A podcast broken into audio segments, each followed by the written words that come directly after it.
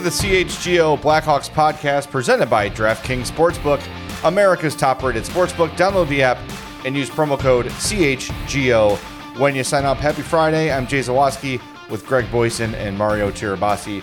We've got Lawrence running the show today. Big one today.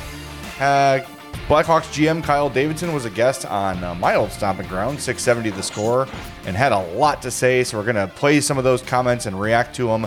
First, make sure you smash that like button on YouTube. Make sure you are subscribed to our YouTube channel as well. Podcast listeners, make sure you're following or subscribed as well there. Turn on those notifications so you know as soon as a new episode drops. And leave us a five star review on Apple Podcasts or Spotify. And remember, you can become a diehard at allchgo.com. Greg is rocking that new Cubs design that came out. A couple new Cubs and White Sox designs came out yesterday. So check out all the merch at chgolocker.com. When you become a diehard, you get a free shirt or hat of your choice. And anytime you shop at CHGO Locker as a diehard, you save 20%. So jump on those great deals and those great designs uh, right now. Because why the hell not? What else you doing? Watching us? You can open a new tab, shop around, and then come back. It's perfect. How are you, fellas? I'm tired. I just got done. Right. Just got done cutting the grass, and uh, I am sitting in a in my in my office, my office, and uh, it is not well insulated, so it's uh, it's humid in here. You and I have the opposite problem. I was telling Lawrence my my basement is approximately sixty degrees right now. It is freezing would, down here. So I would tra- I would trade that right now. My my skin is getting moist. Greg, what are you going to bitch about? Nothing. Perfect. yeah, I had a I had a landscaping company that I didn't hire mysteriously show up this week and cut my grass for me. So you gotta get me one of them, Mario. Makes life oh, so much okay. easier. One of those accidental landscapers. Yeah. I have no idea. It was unexplained. There was no invoice in my mailbox. I'm thinking maybe the old uh, the old occupant of this house forgot to tell them that she no longer lives here and cancel them. So thank you, former lady who used to live here. I don't know. I think uh, accidental landscaper is a new Manscaped product. So keep your eye out for that. Um, you don't want to do anything accidental. yeah, you don't want to make sure it's on purpose. good point. Good point. All right, so uh, a lot to get to with Kyle Davidson's interview this morning. He was a guest of Mully and Haw on 670 The Score. I want to thank uh, my old pals there for letting us use this audio. Saved me a lot of work on transcription and a lot of work reading. So we're going to get right to it. Uh, right off the bat, Kyle Davidson was asked how he intends to use uh, all the cap space the Blackhawks have right now, and here's what he had to say: The draft picks, the cap space, it's all it's all by design and and and for for good reason in this rebuild. And um, you know, the one thing about the cap space, and I've been asked about it a lot with uh, with respect to now now what you can do this summer is that you know what I think what we've seen and and and how we've we've sort of studied the landscape in in the NHL is that you can really stunt your ceiling and your upside as a team by spending too early. And and hopefully we've got uh, enough good players coming in, young good players coming in as the new core that you know what they're going to require most of that salary cap space. And the last thing we want to do is acquire all these young players, all this exciting young talent, all this great draft capital. We use it, they get here, and then we jump too early in free agency in our life cycle, and now we've got to we can't pay some of those great exciting young players. That's the last thing we want. And so we're going to be really intentional about it. Uh, we're going to stay focused on on acquiring the best young talent we can. And uh, you know, you mentioned the, the draft capital. Hopefully, uh, and as well as the cap space, that can all go into acquiring more quality young talent. So we're we're going to see what opportunities come our way, but we're going to stay dedicated to our path here and and uh, and and just try and build this thing through through quality youth. There you have it. Uh, he's telling you what he's doing. Like there is no intention to go sign a big name, high cost, long term free agent right now. But he did say if we can add some young talent with some of the cap space we have, I think that sort of talks about what we've been talking about the last few days: the Connor Dar- Connor Garland, Brock Boeser, uh, those sort of conversations. I think are are definitely on the table. That's what I got from that comment. Yeah, it, it definitely sounds like um, he wants to save his money for the guys that he is picking to be the next core of the of the of the organization and wants to be able to keep all of those guys uh, together for a long time. Um, that's a good plan if if those guys hit their potentials because uh, then you're talking about a team that's going to be really competitive and hopefully together for a long time. And that we were we were very fortunate as as Blackhawks fans to see that basically from 2007 to 2017. Um, so another another run of that would be really good, and, and managing the cap better than the previous regime did uh, could m- make it longer than a decade. That we're talking about a team that could be competitive. So I I am fine with that uh, with that mindset. I know yesterday we spent a lot of time talking about different free agents that Davidson could look at this summer. Um, if he wants to bank as much cap space as possible and and and look at next summer as a free agent class with some young talent that he could go after, by all means, fine with that as well. I know we're not used to this, but we have a general manager with foresight and a guy that has a plan beyond today. Um, it's refreshing. I know some people probably have Stockholm syndrome and, and are a little weirded out by it and don't want to believe it. I understand that, but Kyle Davidson, he had a plan when he was officially named GM last March. Just because he got Connor Bedard, he's not changing from it. This isn't the summer to go crazy anyway. Free agency class is not great. There's nobody in there that's going to be a difference maker for you when this team is ready to contend for a championship. So why? Yeah. Just because you can spend a ton of money doesn't mean you should. Get to the cap floor, get some guys in here that can help, you know, uh, with Connor Bedard and these young players who are also be attractive at next year's trade deadline. So maybe get some more assets. Well, yeah, that, that's part and of it, it too. Is like this draft, this free agent class. There's no one on there that for me makes sense for the Hawks to sign long term we've talked about Domi, Athanasiu, whatever. Like JT Compher, fine. That's a two, three year deal. There's no one there that's like seven years, 10 million worthy. That's your, unless they wanted to make a play for Timo Meier, which certainly doesn't sound like it's something Kyle Davidson is interested in doing. Um, that's what you're looking at. So I think they'll be active in free agency, but I think as far as like some kind of a massive contract, first of all, that guy's not there. Uh, second of all, he's right. Like at some point, if these guys are are what you think they are, you're gonna have to start. You're gonna have to pay these dudes, and that's gonna be yeah. costly. And you know, you don't want to lose a guy because you brought somebody else in to, to stopgap or make you slightly more competitive for a year. You know, for a while. Yeah, I, the plan is sound. That's for sure. I'm sorry if I interrupted you, Greg. No, no, it, it's it's yeah, it's it's a good plan. Go out, see if Max Domi wants to come back. Give him give him a good, nice contract. Uh, I'd love to see Alex Killorn in here, a guy like that. Another guy that I would target who won't cost you a lot of money, but is perfect for this. Uh, I was looking over some fancy stats this morning, and a guy that jumped off the page to me because of his defensive metrics was Josh Leivo that played with the Blues last year. Very good defensively, veteran forward, has some size, can score some goals, won't cost you a lot of money, and might be a guy that you can get a third round pick for. Think Jason Dickinson with a little more size and a little more offensive ability. That's a guy I, I look to bring in here because that's a guy you could put with Connor Bedard to kind of be like, that's your protector. He could play physical.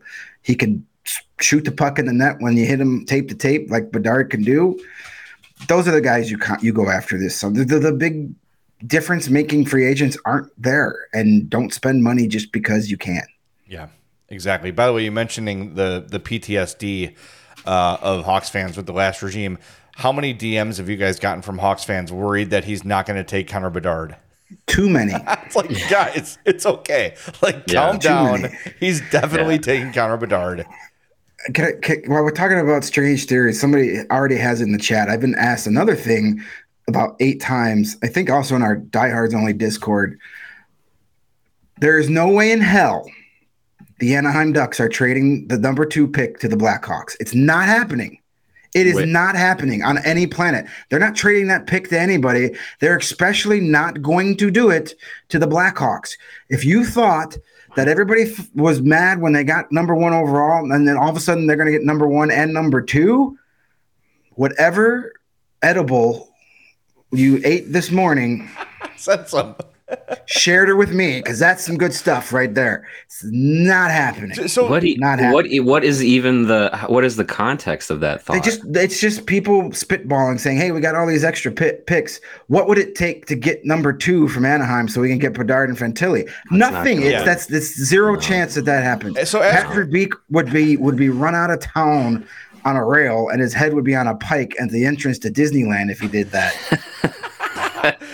so here's here's my general rule when when someone sends me a trade proposal or I dream up one of my of my own. If I was that team, would I make this deal? Does this deal make the team getting this player better? And Hapless Plugger, who's got the suggestion on our chat, is saying like Reichel, Not Murphy, Del No, it's Adam Fantilli. And if you were the Hawks, you would not take on some other teams you know, Lukas Reichel is a good, not great prospect. Connor Murphy is a is a middle pair defenseman with mileage on his back and the 19th pick. That's not enough for me to to trade a potential franchise changer. So no. you got to think that way. You got to you got to think I, like, what does this make sense for the other team? Quantity does not equal quality. Right. I think the sting of not getting number one overall for Anaheim is not as great as, say, for Columbus. Yeah. Because Anaheim already has some tremendous young talent there in like Zegras and Terry and McTavish. And now you add Adam Fantilli to that core, and you're going to be competitive a lot quicker than some of these other teams at the top of the draft. So they're not moving out of that spot. They're going to add another elite talent to a really good core of young players. Yeah. Anaheim, man, they get some defensemen, they get some goaltenders. They're going to be a tough, tough team in a couple of years. I, I love the fit of Fantilli and Anaheim too. Mm-hmm. Yeah, like that. That to me is you put you talk about what you were saying about uh, Leivo. You know, being the the power forward type that can crash a net and just receive the passes. You've got the skill with Zegras. You've got the power forwardness of Adam Fantilli, who projects to be maybe not quite as great as Matthew Tkachuk, but a similar type of player. Yes, that will work, and that's going to work very well for them in the playoffs when they get there. So, if I'm yeah. Anaheim, absolutely not. There is if you're not picking up the phone in the in the, it's not a GM saying Connor or Connor, McDavid or Bedard. Number two is not on the table for me. There's no way. So, no. however, on that thought, to the next little cut we have here from 670 the score and Kyle Davidson he was asked, is trading up in the draft a possibility? It's definitely something we're exploring. I think the level of success we reach is it will be dictated by the level of player we can acquire, and and you know logic dictates that the higher you are in the draft, the better chance you have of getting a good player, and so. We're we're going to explore the opportunities available to us to potentially move up. Again, it's a good draft, so that that means people don't necessarily want to move down, and so you know it might not be there for us. Um, we're gonna we're going to explore it. Uh, you know, right now we've got um, eight picks in the first three rounds of the draft, which that that is a lot, and and I will concede that that's that's a lot. I think it's probably unlikely that we we make all of those picks. So how that uh, manifests itself, whether it's in a move up, whether you know what maybe we move some players or some picks for for future picks or, or something like that. Um, you know that remains to be seen, but it, that's a lot of picks. But in the end, you have to have the currency to be able to to you know give yourself options, and, and that's what we we do have, and we have provided ourselves with with some of the work we've done the last two trade deadlines. So um, you know we'll we'll see what what what happens, but we're definitely looking to be active when we get down to Nashville. I mean, he, he just said it. It's unlikely we make all those picks. They're they're definitely going to be moving some pieces, and that's where for me, this Michkov thing becomes so interesting because mm-hmm. how scary is he for a team? Like, uh, it's a couple years and it's it's not guaranteed. That's the th- sort of thing where Kyle Davidson can swoop in, just like the Eagles did with Jalen Carter, kind of similar, and say, "Hey, uh, we'll take this choice off your hands if you'd like to." And you can pick a few away, and here's a second round pick for your trouble. The Hawks get Bedard and Michkov, and holy shit. You thought, you, know what I mean? You thought NHL fan bases were mad after the draft lottery? Whoa, baby. But I mean, it's bring it, it on. It's but it's not just Michkov. Like there's there was some talk, at least last week, like early this week, that like maybe the number two pick won't be Fantilli. I don't really believe that. But Leo Carlsson could fall. Guys jump and fall as the thing comes on. And if there's someone that they really love, even if it's a couple spots, like Gabe Perreault is a guy they like who's what, probably like between 12 and 16, probably in that Yeah. range. Mhm. So you trade 19 in a second to get up to 13. Okay. You know, like the the beauty of this is you've got your home run already with Connor Bedard. Just like last year when you got you were able to get Korchinski and uh Nazar. Then with Rinzel, you're like, we're kind of playing with house money now. It's our third first round pick. So let's take a bit of a project. Let's take a bit of a stab here and see what we can do. I, they are in prime position to do a lot at this draft, be it trade up for a pick, trade for an active player, whatever. I, there is no GM more equipped to dominate this draft than Kyle Davidson. Yeah, I, I love the ability for them to have options, and I love that it sounds like he he really wants to be able to be active to try and move up. And to me, it makes me you know last year they they had their players they wanted to get specific guys. Yep. Um, makes me think that outside of the potential of Michkov falling, uh, you know, outside the top five, six, seven, whatever it is, I think they have a couple targets that are maybe top 10 guys that they're like interested in trying and going and getting. Um, I mean, why wouldn't you? This is a super deep, deep class uh, in the in the first you know two rounds of, of, of players. But you know, with all the with with having the extra first round pick and all the second round picks they have, um, they could get really creative and maybe hop into the top ten and, and grab somebody that you know we're not even expecting right now. So I'm excited, man. Like I, I love hearing uh, a GM that you know I, I think has has shown us enough to kind of trust in in the in the messaging and, and, and in the in the plan that he has and to be like you know what like we we want to be aggressive in in this and and that is something that I think uh, we've we've kind of missed. Yes. That's the PTSD. for Aggressive the is definitely a word on Kyle Davidson's uh, uh, fa- Facebook profile. Like, there's no doubt about that. Uh, yeah, I joked months ago about dream scenarios, winning the draft lottery, and then using some extra picks to trade up and get Michkov. And you know that's sexy. And you basically take all the risk of of Michkov not showing up because you have it, it minimalizes it because you have Connor Bedard. So if he doesn't, nah, oh well, you still have Connor freaking Bedard. And if he does it, if he does, or when he does, look out. I don't necessarily know if that's what they're trying to do, but I'm as Mario said, I'm sure they've got some eyes, you know, uh, because people I'm are already hot I'm already thinking of Yeah. players because people bec- because of the the leaps and bounds Will Smith has made over the past few weeks, or Gabe Perreault, some of these other. That means maybe some of these guys that should have been sixth or seventh fall to 10, 11. and if you if one of those, if you've got a guy. Go get him. You know, Ryan Pace, I know he's a four letter word around here. You don't say his name a lot, but uh, the one thing I gave him credit for is when he had his, his target locked on a guy, he went out and got him.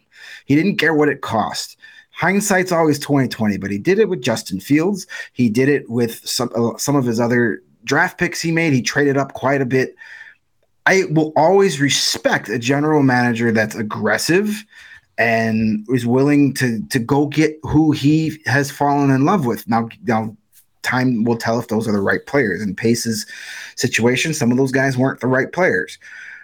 You've got this capital. You've got all these assets. Until the he takes the card up to the podium and announces his name those draft picks are currency use it to buy an upgrade if you need to. I'm fine with it. They, as, he is in the driver's seat. He kyle davidson has has the chance to walk into nashville of all places mm-hmm. and just be the king of the nhl and make everybody bend the knee and kiss the ring. That'd really be a shame, wouldn't it? Oh, just break my heart. Yeah, Nate says exactly, Greg. If if the only picks the Hawks made this year was Bedard, it's already a success. So if they got Michkov and he never comes over, it's no loss. I mean, it's it is a loss. It's a loss, but but it's it's, not. it's It's, much not easier to like swallow. if you. Right, Yeah. it's not like if you drafted him third overall and he was your only first round pick and he never showed up. It's, It's- the cherry on the sundae. It's it's the you know think of the 2007 draft class. They got Patrick Kane and that was it. But it's fine because it was Patrick Kane. But yeah, you Yeah. still want you still want a couple players coming out of each draft class if you can. for sure. All right, Yeah. hy- hypothetical 19th or 20th pick, then the other Tampa pick next year, and that first second round pick this year to trade up for Michkov. Would you do it? Depends on how far you have to go. Do you have to go to six? Do you have to go to ten? But you don't. The problem is you don't know that, right? Yeah. So like if he's Until still- yeah, if he's until still those there, picks if are he's still there after five. I mean, Yeah, but then you uh, but then you're probably running into other teams that are like, hey, he's kind of falling into our lap. I don't Not know. It's Good you gotta. It's Yeah, it also depends you, on you who gotta else. play play what the uh, how things play out. Um, you, you also have to be worried somebody that's yet to draft is going to get to him before you. So you, if you Mhm. know you have to jump ahead of, say, the Washington Capitals, and the team that picks just ahead of the Washington Capitals knows that, the price of poker goes up. yeah. Right. So that would be two firsts. So like a, I would imagine Tampa will take a little bit of a slip. So let's just say 19 this year and 15 or 14 next year, plus that early second round pick this year, Which is like 35. 35. Yeah. So it's a lot, but if you think Michkov is going to be the dude everybody thinks he's going to be, I mean, if Yeah. like I said before, if his name was Gordy O'Sullivan, he'd be number two overall without any question. You know what I mean? So, Right. um, I don't know. It's interesting. We, we got a lot of time to talk about it. Before we get to our first break, going to address a couple super chats we got here. Thomas says, "Could you see other teams not trading with Chicago out of spite for us getting Bedard? that is a good way to get your ass fired." Yeah, Yeah. exactly. The Hawks Yeah. didn't do anything wrong to win the. dra- They won the draft. They had the third best odds, and the lottery balls fell in their favor. I don't know why anyone would be mad at the Blackhawks for that.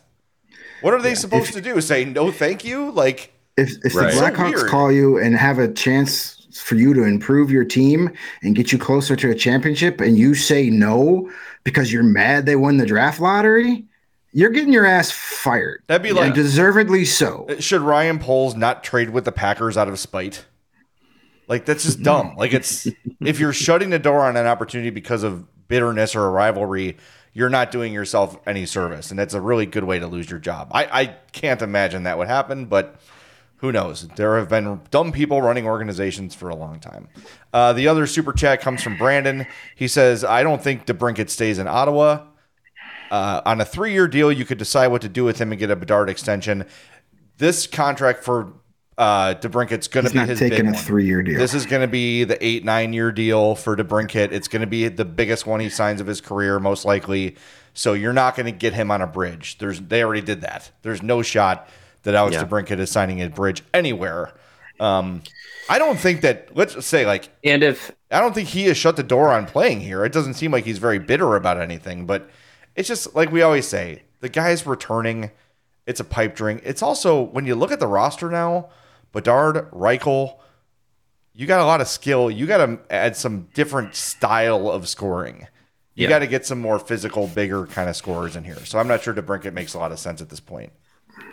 yeah, and if you're if you're going to be throwing that kind of money around, um, yeah, I, I think Davidson would probably rather spend. You know, let's say it's a ten million dollar contract. I think he'd rather find two five million dollar players at this point than one $10 million player. Yeah. Plus, uh, plus the an RFA, so you would have to trade for his rights to Yeah. sign him first. So you'd be giving up more than money. Like Ottawa is not just going to let him go to and not give him a qualifying offer. Right. If you if he wants to go somewhere, he's his agent is going to have to find that team that is willing to trade for those signing rights and then sign him. right. So now you're giving up assets as long with salary cap space, and he's not going to sign a three year deal. It's just not worth it. Yeah. I know we love our Alex DeBrincat, Of but course. guys, that ship has sailed. Let it go. Yeah. Yep. Uh, Timo Meier, by the way, same same boat. He is a Yeah. restricted free agent. The right, the Devils have his rights to negotiate a long term deal first. Um, but you'd have to, if you want that, you'd have to trade with the Devils to get him. Yeah, he uh he they actually talked about that on 32 Thoughts today with Elliotte Friedman and, and Jeff Marek saying Elliotte Friedman says he believes they're gonna let uh, Timo Meier go to arbitration so they can sign him to a one year deal at like 8.5 million and then see where it goes from there. And if he doesn't Mhm. want to do that, if he doesn't want to sign long term with the Devils, then they'll look to trade him. And then is he a UFA after that? Yeah, he's the UFA Because he'd be one twenty. year. He'd be twenty-seven. I mean, Yeah. actually, if I'm Timo Meier, I don't mind that either. Of course, you want the security of um, a long term deal as soon as you can get it. But to say, all right, eight and a half, I'm going to have a great season here, and then I'm going to go shop around and see what I can get. That Yeah. Yeah, it's well. kind of like kind of like the franchise tag in the NFL. Go out and bet on yourself and get more money the next year. Right. Well, Greg, it's not as sunny today as it has been, but uh, you can still look pretty sweet when you go outside. Yes, I would throw on one of my numerous pairs of Shady Rays right now, but I tried that once and then I couldn't see the computer screen. Not ideal. No, but you could see everything else crystal clear, especially when you're driving. I love, like, even on overcast days like today, I still wear my Shady Rays while driving because the optics are fantastic. And when the sun does come back out, which it will at some point, you can take it on with gear built to last because Shady Rays has you covered for the warm weather ahead with their premium polarized shades that come at an affordable price. Hmm. Shady Rays is an independent sunglasses company that offers a world class product that is better than any expensive pair I've ever worn. They have durable frames and extremely clear optics for outdoor adventures. And that's not all. Shady Rays offers you the most insane protection in all of eyewear. Every pair of sunglasses is backed by lost and bro- broken replacements. If you lose or break your pair, even on the very first day, they told us they'll send you a brand new pair with no questions asked. You can wear your Shady Rays with confidence because they have your back long after you purchase. And you're going to look great in your Shady Rays. You're going to feel great because Shady Rays is providing much needed support to nonprofit partners across the U.S. through Shady Rays Impact. With every purchase they you make, they are helping build play sets for pediatric cancer patients. They're providing young adults with MS the outdoor adventure of a lifetime, donating meals all across the country. Shady Rays is making an impact now and for years to come. And if you don't love your Shady Rays, but you will, so don't worry about this part. But just in case, ex- you can exchange them for a brand new pair or return them for free within 30 days. There is zero risk when you shop.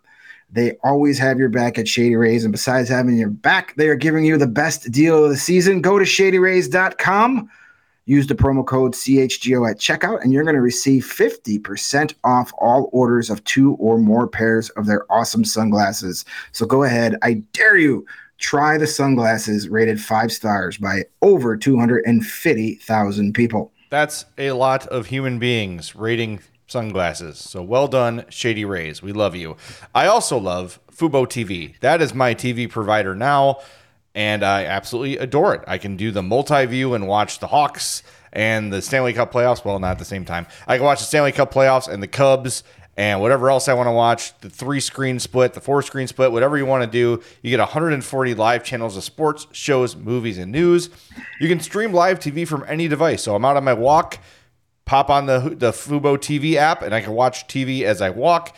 As and you can watch the most Chicago sports for the lowest price. Start watching immediately with a seven day free trial. Go to FuboTV.com slash CHGO. There's no contract, there's no cable, there's no hassle. Just signed up and start watching right away. 1,000 hours of cloud DVR included at no extra charge, and you can watch your local teams while traveling.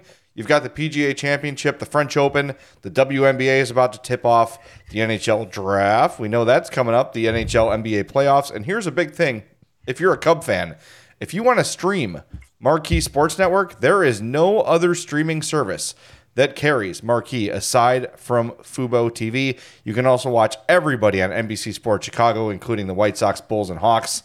That is a great deal. It is a great service. Use the link in our description to save up to 15% off your first month of Fubo Pro. Go to FuboTV.com slash CHGO. Couple comments I want to get to before we continue with the Kyle Davidson audio. First and foremost, Hunter says, Hey guys, just want to say I finished my first year of college and every day I listen to your show. Love it. Can't wait to see where the Hawks go. Thank you and congrats, Hunter. Yep. That's great. Way to go. Uh, a couple other people have mentioned uh, prying the number 11 pick away from Vancouver. Um, I think they're referring to the Connor Garland, Brock Boeser thing. I would be surprised if the Hawks are able to trade for one of those two guys and the toss in is number 11.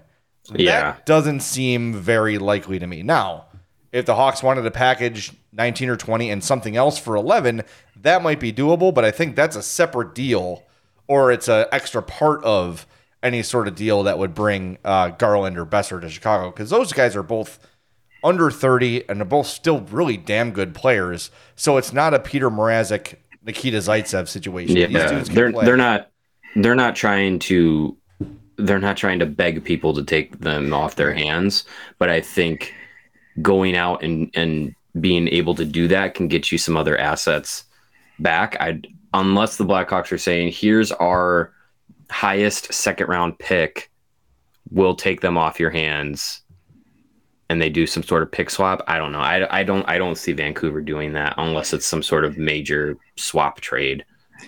Yeah, I, they're desperate. They're not that desperate, but it is the Canucks, so never say never when it comes to those guys. That's It's true.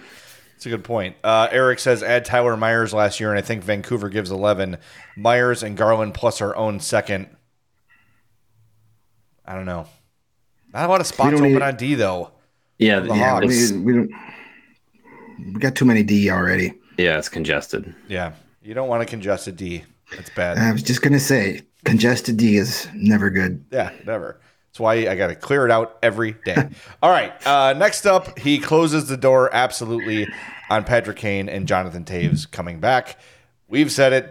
It's been repeated many times, but here it is, right from Kyle Davidson's mouth. Yeah, you know, I, I think I think we did make our decision that we were going to move on from from Jonathan and Patrick, and and it was not not an easy decision, but one we thought gave these young players coming in the best opportunity to grow into those uh, into those leadership roles that that Jonathan and Patrick filled for so long and filled so amazingly for so long, and so um, you know, it, it's it's it was something we we decided, uh, you know, kind of around trade deadline, and then with Jonathan later in the later in the game a bit. But it's it's uh, you know we think it's important. We think it's really uh, giving these young players the same opportunity that Patrick, Jonathan, and and many others that were part of that that core group uh, in the in the 2010s uh, when they entered the league. You know, there was no uh, you know franchise player that that was there that they could just lean on and and and use as uh, you know somewhat of a crutch or or have to de- defer to. It was it was it's going to be up to those young players to you know with the assistance of some leadership. Let's not let's not um, you know kid ourselves. We're going to have some good leadership in that locker room for them, but it's going to be up to them to to take on on leadership roles, and we think that's that's really healthy for their development and will serve them very well down the road when it comes time for for them to completely take over the leadership of the teams. All right. Can we put that to bed? I thought we did already, but it's, Yeah. it's it's like Michael Myers. It just keeps popping back up just when you think it's dead. Yeah, it's dead. Like we're we're done here, folks. Yeah. we're done here. It's it's it's and like, Like, we, we- said, he another thing he said in the interview. Uh, I didn't pull this part. Um, he was asked about like Reichel and and Bedard playing together, and he said if you have too many guys that have to have the puck on the same line, it's not necessarily a good thing. Um, not not shutting the door on Reichel and Bedard playing together, but just saying sort of in general, every line has that dude who's the puck carrier. Right. And that's Patrick Kane and that's Connor Bedard and it seems like that's Lukas Reichel. So, you know, I it's it's over. That move on. It, it's I'm, gl- I'm I'm I'm not saying I'm glad it's over because f those guys, but like it's just time. It's time. It's time. It's time. It's time. And now Connor Bedard makes it more time than even before. Bedard is less of a reason to bring them back, not more, in my opinion. He he is the new face of the franchise. Put him out there and let him be the guy. Yes. Oh, and Mike, good point by Michael here in the chat says they seem to envision Reichel as a center as well. And Davidson did say that. He said, "What a one-two punch that could be he, he can't say Bedard, but you know. mm. but he alluded to the fact that you have two centers of that caliber. That's a really good one-two punch if they both project as centers. So, and it definitely seems like he's got Bedard pegged as a center. So, yeah. yeah. All right. We'll so see. now that we've discussed the hockey part of uh, the interview, there were two other things that came up. Um, I'm going to let David Haugh's question speak for itself because I don't want to paraphrase it. I think it's important to get it right. But this kind of goes towards these next two will kind of pertain to um, the Kyle Beach fallout and the fans' feelings about it.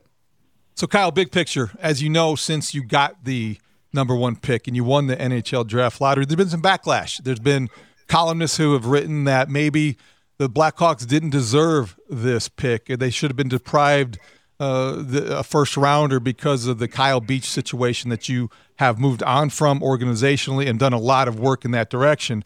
You also have fans who might be very conflicted about is it okay to feel excited about the Hawks again or hockey in Chicago? How do you address those people who might feel some ambivalence here, some some mixed feelings about whether or not to get excited because of what this organization has been through the last several years?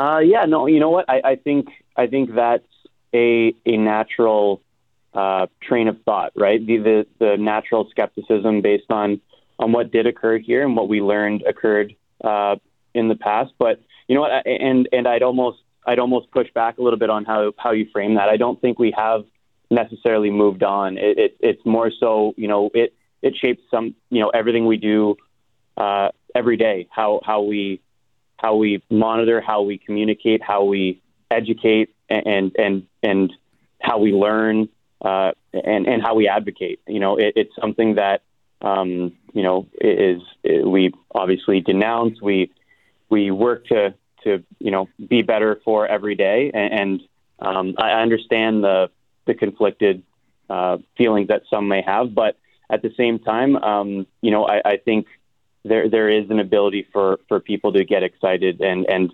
um, you know we can we can still remember and and and try and get better based on what happened every single day while also being excited about this. And so, um, you know what? I think there's there's a place for both feelings in in uh, in this in, in what happened on Monday and winning the lottery.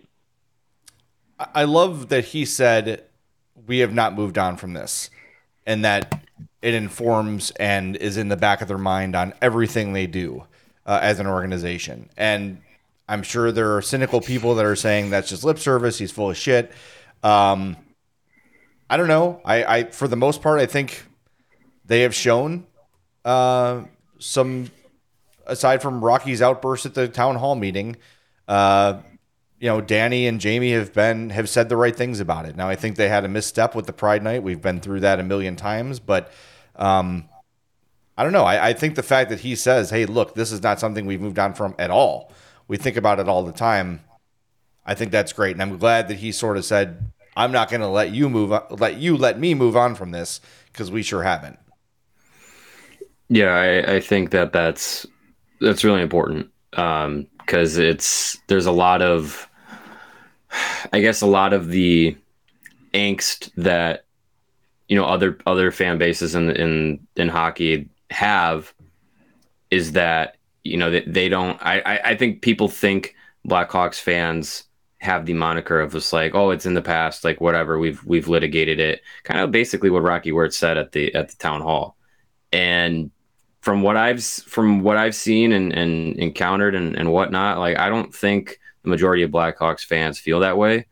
Um, and I'm glad to see that you know Davidson and, and the management group is is in that same boat. That it's not hey let us move on from this. It's it's hey we have to you know continue to remember it, to learn to learn lessons, and and to be better. Um, so yeah, I think that that's uh, a totally fair way of, of, of looking at it, and it's I mean it's definitely not something that can be swept under the rug because obviously from from past instances of things being swept under the rug, um, it does you no good. So yeah, I'm I'm glad that uh, that Kyle uh, addressed it that way. Yeah, I think now this might be hard to believe for some people listening, the Blackhawks aren't very well liked outside of the city of Chicago for a lot of reasons. Some justified, some not justified. People think uh, view this team as like the same line as like the Yankees or the Red Sox in baseball or the Patriots, you know, the evil empire, which is insane when you think about where this franchise was in the last decade of the Bill Wirtz era. But I just think that there's no matter what they say and no matter what they do in regards to how they make sure this never happens again, people are going to say it's not enough. People are going to say it's just lip service because that's what, quote, people do. So as long as they're transparent, um, it's it's good enough for me. You know, I've been thinking about this last few days too because um, I'm trying to be open minded to hear people's frustration with the Hawks getting the pick, and uh, our friends at PHNX have talked about it, and pretty much everybody else in hockey that like they only got a two and a half million dollar fine, and they should have had some draft capital taken away. Okay, I can I can go with that. I agree. First of all, if they did lose draft capital, it would have been last year's draft, not this one. Uh, second of all, keep in mind, as of this moment, Joel Quenneville is not allowed to coach a hockey team. Stan Bowman, don't care, throw a dollar in, is not allowed to general manage a hockey team. Al MacIsaac is not allowed to be part of a hockey team. John McDonough is out of the game. So those individuals directly responsible for turning their backs on what happened with Kyle Beach are out of the game right now if, and I will say in parentheses, when uh, Gary Bettman reinstates most of them or some of them, that is an issue with the NHL, not the Blackhawks. But the Blackhawks got rid of everyone that was here that remained when the controversy came out. And the people that were with other organizations, aside from Kevin Cheveldayoff, which is a different story for some reason, um, have been punished accordingly and are out of the game. So yes, the organization was only fined two and a half million dollars, but the individuals responsible have been punished as well. So yeah, something to keep in mind that I think maybe we've lost sight of. You know, is Quenneville winningest or second winningest coach ever? Second, right? Second. Yeah, the second winningest coach in hockey history is not no, allowed to. Nobody's ever going to be number one. Yeah, nobody's right. beaten Scotty Bowman. Yeah, good point. Um, and as McLevin says in the chat, they also settled out of court. You know, there was a settlement. We don't know how much that settlement was, or we'll ever know how much. it's undisclosed. So it's not like it was just the two million dollars they paid. They settled as well. They they pay like yeah. Was the punishment a little light? Probably, but it is what it is. And my biggest like irk of this whole thing is where was the concern for the safety of Kevin Korchinski when he was drafted by the team last year? Where was the concern for Frank Nazar coming into this organization when he was drafted last year? It wasn't there. It didn't exist. And it wouldn't have been there for con- Leo Carlsson either. Right. It, like, where was any of that? And it's like, well, here it is. Now it's Canadian hero Connor Bedard, and we all have to just, you know, show our whole ass on the internet. It's fine. You know, be mad. Be mad. It, it, it's cool. Like, it just you know, now all of a sudden you care about sexual assault. You don't. You just want to hate on the Blackhawks. Move on. Yeah, got a super chat here from Brandon. Two dollars says, "Does uh, Norm Maciver or Al? Mc- no, yes, Norm Maciver get a GM job?" To be clear, it- Al MacIsaac is the one who was fired. I hope I didn't misspeak in that last no, you said MacIsaac. Yeah, okay. yeah, Al said, MacIsaac yeah. was the assistant GM or whatever he was under Bowman. He's dismissed. Norm Maciver is was with the organization before, left, and now is back with Kyle Davidson. I do think at some point Norm Maciver will probably get a GM job somewhere. Right now, he is providing that mentor role to Kyle Davidson as being the guy who's done it before. He's been in hockey ops forever to sort of help him with the day to day GMing stuff that's not about draft prep, trades, that sort of thing. Um, but I do think McKi- it's hockey. Norm Maciver's an old hockey guy. Yes, I think he will find a GM job in some way, yeah. shape, or form down yeah. the road. Yeah. If he wants one. Maybe he yeah. doesn't want one. You know, he, he went to Seattle for one year and came back. Maybe he just loves being an assistant GM with the Blackhawks. You know, he's but but if this rebuild keeps trending the way it does and the Blackhawk it starts turning out into you know Stanley Cup contention, he's definitely going to have some people interested in him. Didn't we already hear Jeff Greenberg being mentioned for somebody? That was yeah, he got Pittsburgh. connected to Pittsburgh because of his connection to the, to uh, Theo Epstein, and now that Fenway owns Pittsburgh. I think that was more spitballing than yeah. an actual like request for an interview. But you know, so, yeah, the concept's already out there. So I mean, yeah. look, that's that's what happens anywhere. An organization does well, and people poach their talent. And if if that happens to the Hawks, great, because it means that they had a lot of success. Absolutely, yeah. yeah. Like you, you eventually want teams to come away and take away your best assistant general managers or your best scouts because that means they're really good at your job and your team yeah. is in good shape. All right, we've got one more super chat from Young Dingle God. We're going to get to it here in a second, but I don't want to lose the momentum of the conversation we're having. The last cut here from Kyle Davidson. Again, thanks to 670 The Score for letting us use this audio. If you remember, right after the Kyle Beach fallout, Wayne Gretzky was on Turner saying, if I had an 18 year old kid, I would have concerns about him playing for the Blackhawks. Uh, David Haugh asked that question very similarly. I'll let you hear it from him, and you'll hear Kyle Davidson's response as well. I think it was about a year ago after the town hall and Rocky Wirtz said what he said that it was Wayne Gretzky who talked about uh, very publicly. He said something to the effect, of, and I'm paraphrasing here, that you know if I had an 18 year old kid and I was going into the Blackhawk organization, I would I would want to know how they were going to protect him in light of what's happened, in light of the reaction to that. You're dealing with a lot of kids who are still teenagers. The, the number one prospect, Connor Bedard, 17 years old. If his parents, if any parents of a prospect were to ask you that question now before the draft next month, how would you answer it? Yeah, you know, I think it'd be it, it's again, you know, these are these are concerns and questions that that um, that people are, are are asking, and and I feel very comfortable with with the culture we've created, you know, especially in the the locker room with you know head coach Luke Richardson and and his advocacy for um, you know not only mental health awareness but having mental health professionals uh, available to all of our players at all times. Um, you know, we we advertise and and and make uh, available reporting. Uh, anonymous reporting lines for our players should they experience anything or need to report anything. Um, and and it's something we're we're working on and we're communicating with with our players, with our staff every single day, and, and making the resources available to um, provide that that reporting, that safety, and that education to everyone should they need to use um, need to use it and, and, and go down that road. So you know we've we've put in a lot of different processes and, and, and systems here to ensure that that there's uh, you know the necessary resources available to protect people to uh, to be made available to our players and staff. And I don't think it's exclusive just to the the players coming in, right? It, it's it's also available to every one of our staff members um, to make sure that they feel protected, that they may, that they feel safe in in their place of work, whether that be the locker room or in the in the front office here at the United Center. There you have it.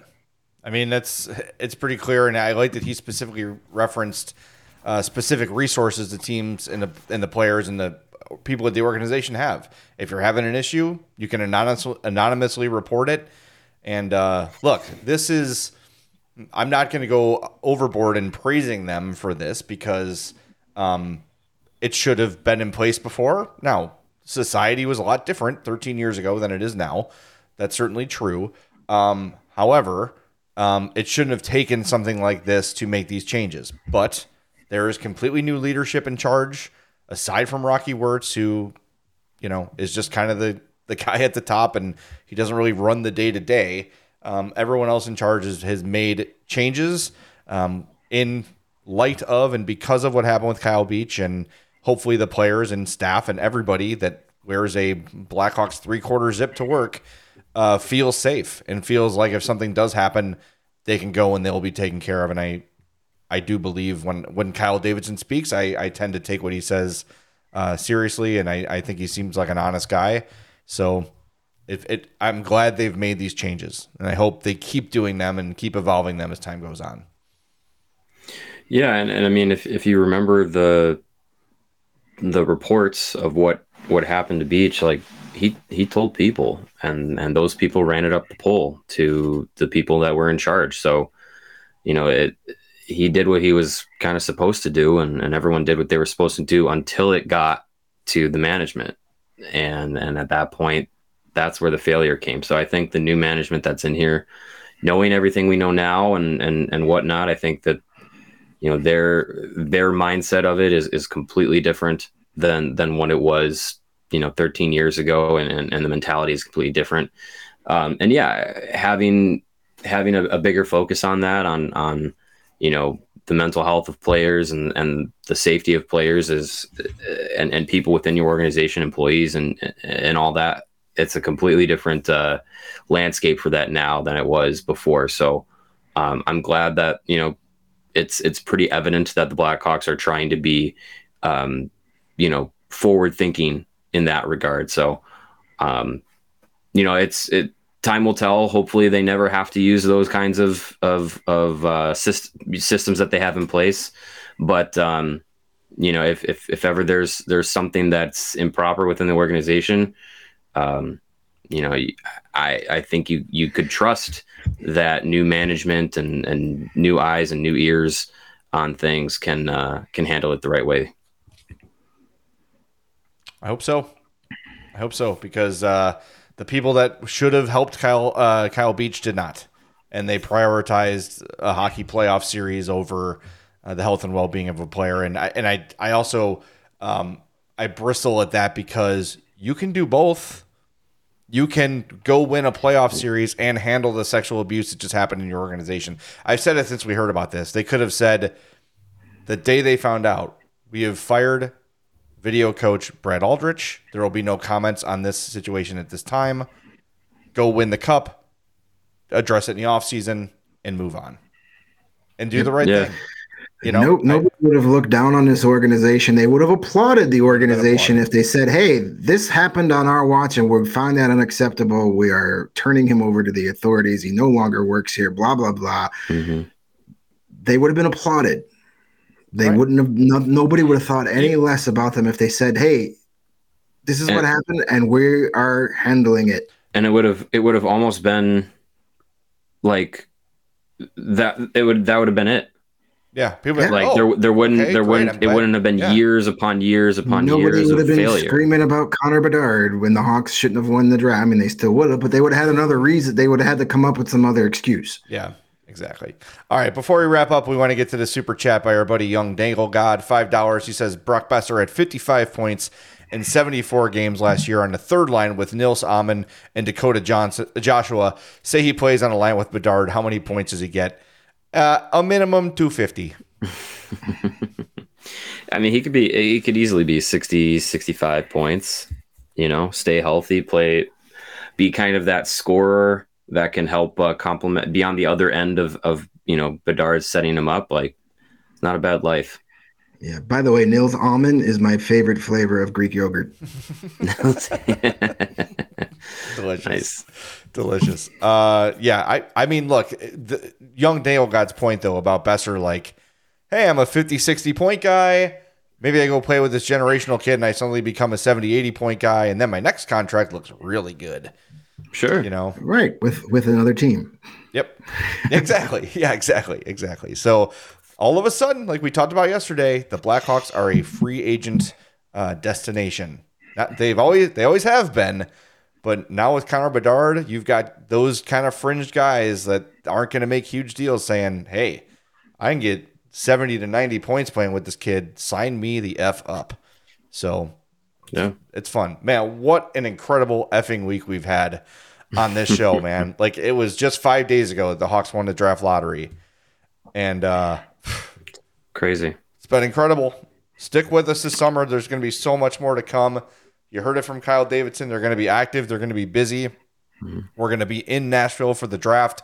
Uh, more specific details on that coming out, but uh make your plans to go. If you haven't already, make your plans to go down to the draft because it's going to be a wild week for the Chicago Blackhawks. Um, we're going to be down there Monday for the award ceremony. And um, Friday, that Friday, the day after the draft, development camp starts. So it's going to be a long week. Yes, it is. Yes, it is.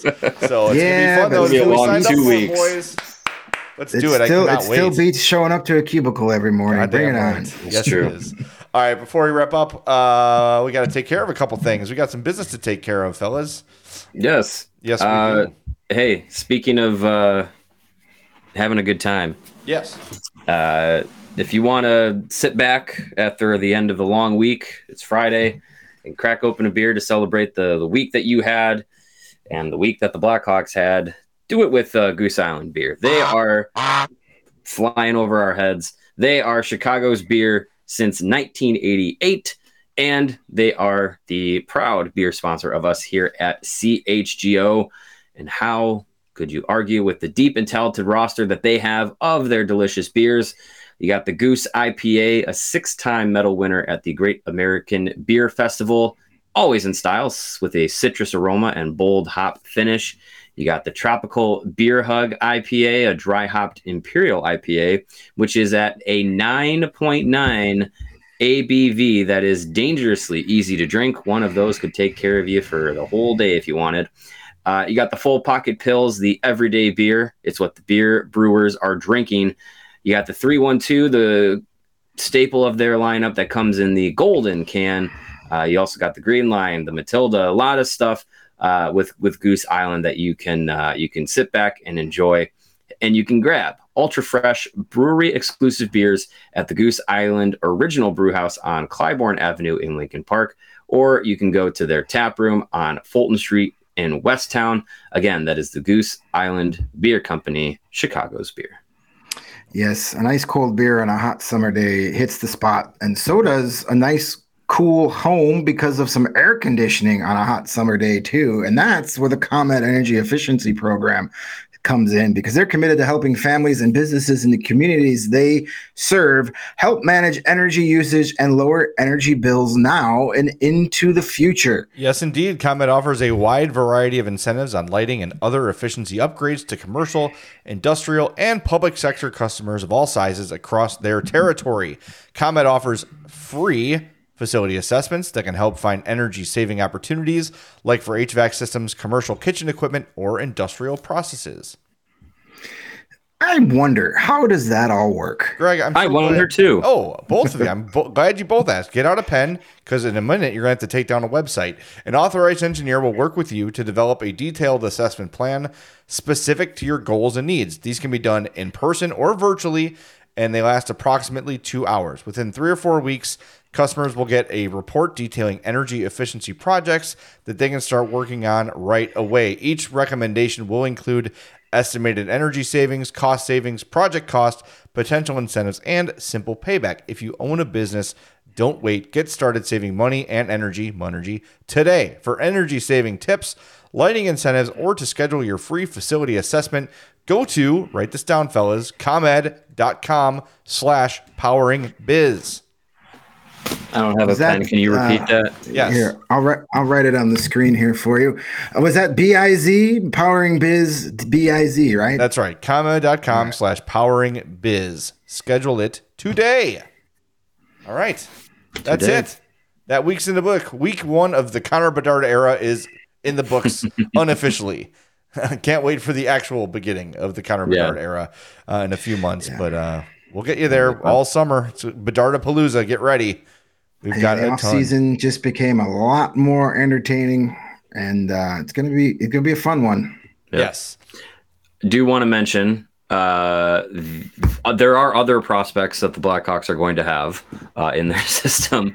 Um, the Seattle Thunderbirds in the WHL with Kevin Korchinski, Colton Dach, and Nolan Allan. They begin their WHL Championship Series tonight uh, against the Winnipeg Ice. I believe puck drop is at 7 p.m. Central Time uh, in Winnipeg. So if you have a way to watch or go to those games, support the guys as they go for the WHL championship. Sounds good to me. Bring on as many champions as you can. That sounds awesome. Hey, it'd be uh, if if they win and and head to the Memorial Cup, I would love to speak to those three uh, again between that time period. That would be a lot of fun. That would be great. See if they're just completely beaming from knowing that they're going to be teammates with Connor Bedard. Yeah, Sure. yeah. It'd be a hell of a lot of fun. Sure, I'm sure it helps. Uh, by the way, Seattle Thunderbirds, they need some better merch on their website. Can we have a talk with them? I've been trying to order some Thunderbirds gear and none of it looks great. Uh, they got a great logo, but the merch is kind of lame. Um, Yeah. Speaking of merch, uh, you're going to want to see Monday's show because we're going to add a nice new set piece that I think a lot of people are going to like uh, at our CHGO studio. So don't miss Monday's show or any show. And look, if you know a Hawks fan in your life, this show would be a great one to share with them because it's a, a lot about Connor Bedard. It's got the voice of Kyle Davidson. It's got breakdowns and everything offseason wise. This would be a great one to share. So once it's done, jump on your favorite podcast app or send that YouTube video to a friend or two. That would be greatly, gratefully helpful and appreciated if you could do that for us. Uh, and shout out to Kyle Brandt from NFL Network for wearing a CHGO uh, football shirt on the show today. Absolutely awesome. Again, if you want to get yourself some CHGO merch, chgolocker.com. Die hard, save 20% every time. All right, let's wrap things up. Let's begin the weekend. Lawrence, thanks for running the show. Reminder we are presented by DraftKings Sportsbook, America's top rated sportsbook. Download the app and use promo code CHGO when you sign up. For Greg and for Mario, I'm Jay. Thanks for listening to the CHGO Blackhawks podcast.